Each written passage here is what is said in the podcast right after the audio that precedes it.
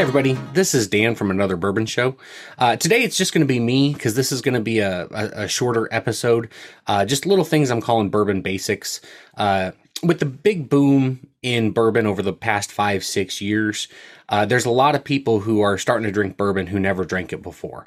Uh, and I figured that it might be helpful uh, to, to do little short videos instead of our longer uh, episodes where it's 35, 45 minutes, mostly of us making fun of each other, uh, I thought it might be helpful to just do short videos that are just uh, informative. With this being the first one, I figured the single best place to start uh, is actually in the distillation process. What is a distillate? What creates whiskey or bourbon?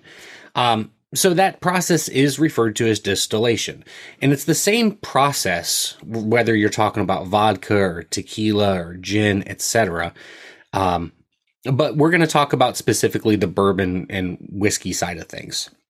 So to create a distillate, it's the same process. You, you take a grain for bourbon, it's going to be corn, of course, and then typically a combination of either wheat or rye or and rye and malted barley. Those are the four grains you typically find in a bourbon. You take those grains, you grind them up into a smaller powder form almost. You take that powdered that the the ground grains and you put them into a vat with water and you add yeast. Now the yeast, the yeast eats the sugars that exist in those grains.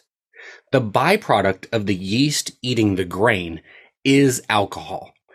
And that once once the yeast has eaten the sugars and has created alcohol, you now have a fermented product.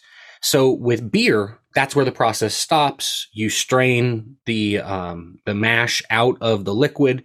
Uh, you might age it for a little while to to mellow it, to temper it, to add some flavors to it. Or wine is the same thing. That's a fermented product at that point. Distilling for bourbon or whiskey takes it another step for, step further. At that point for distilling bourbon or whiskey, you take that fermented product and you start to heat it. Alcohol has a lower boiling point than water does. So the goal is to heat that fermented liquid hot enough that the alcohol starts to evaporate, but not hot enough that the water starts to evaporate. So what you're doing is you're trying to separate the alcohol from the water.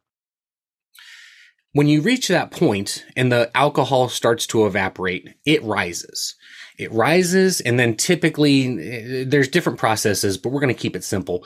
It rises, it goes up into um, something that where it begins to cool that alcohol, as it begins to cool, it forms back up into a liquid. It drops down into a separate container. That process of separating the alcohol from the water is what distil- distillation is. You typically are going to do that and until you, you until you get as much of the alcohol out of that original fermented product as possible. In doing so, you're going to have a whole lot more water in that than you want. So then you'll typically take that distilled liquid and you'll do it again. You'll do it two, maybe three times until now you've got a distillate that's in the vicinity of typically anywhere from 100 proof up to 130 proof, something like that. And that's at the point where a bourbon or a whiskey is then put into a barrel to be aged. Um, if it's a t- tequila, that's where you've got your your silver, and then you've got your age, different age statements based on however long they're going to age it. Um, if it's a vodka, then they'll typically distill it four or five more times to get it as pure as they can get it. Uh, but with whiskey, you don't actually want it to be all that high of a proof because because each time you distill it, you also lose some of the flavor of those grains that started off. Uh, and one of the things I like so much about bourbon and whiskey is that it does retain that flavor from the from the the grain that started it off with, what be it corn or wheat, barley, um, or rye. So that's the, the, distillation process. Basically, ferment something, heat it up to separate the the water from the alcohol, cool it down, age it, bottle it, and drink it. So that's the distillation process. I hope this was helpful for you. Again, this was a uh, as simple of a topic as you can start off with, but I think it's important. Uh, if this was helpful, great. If it wasn't, I apologize. I hope this wasn't a waste of your time.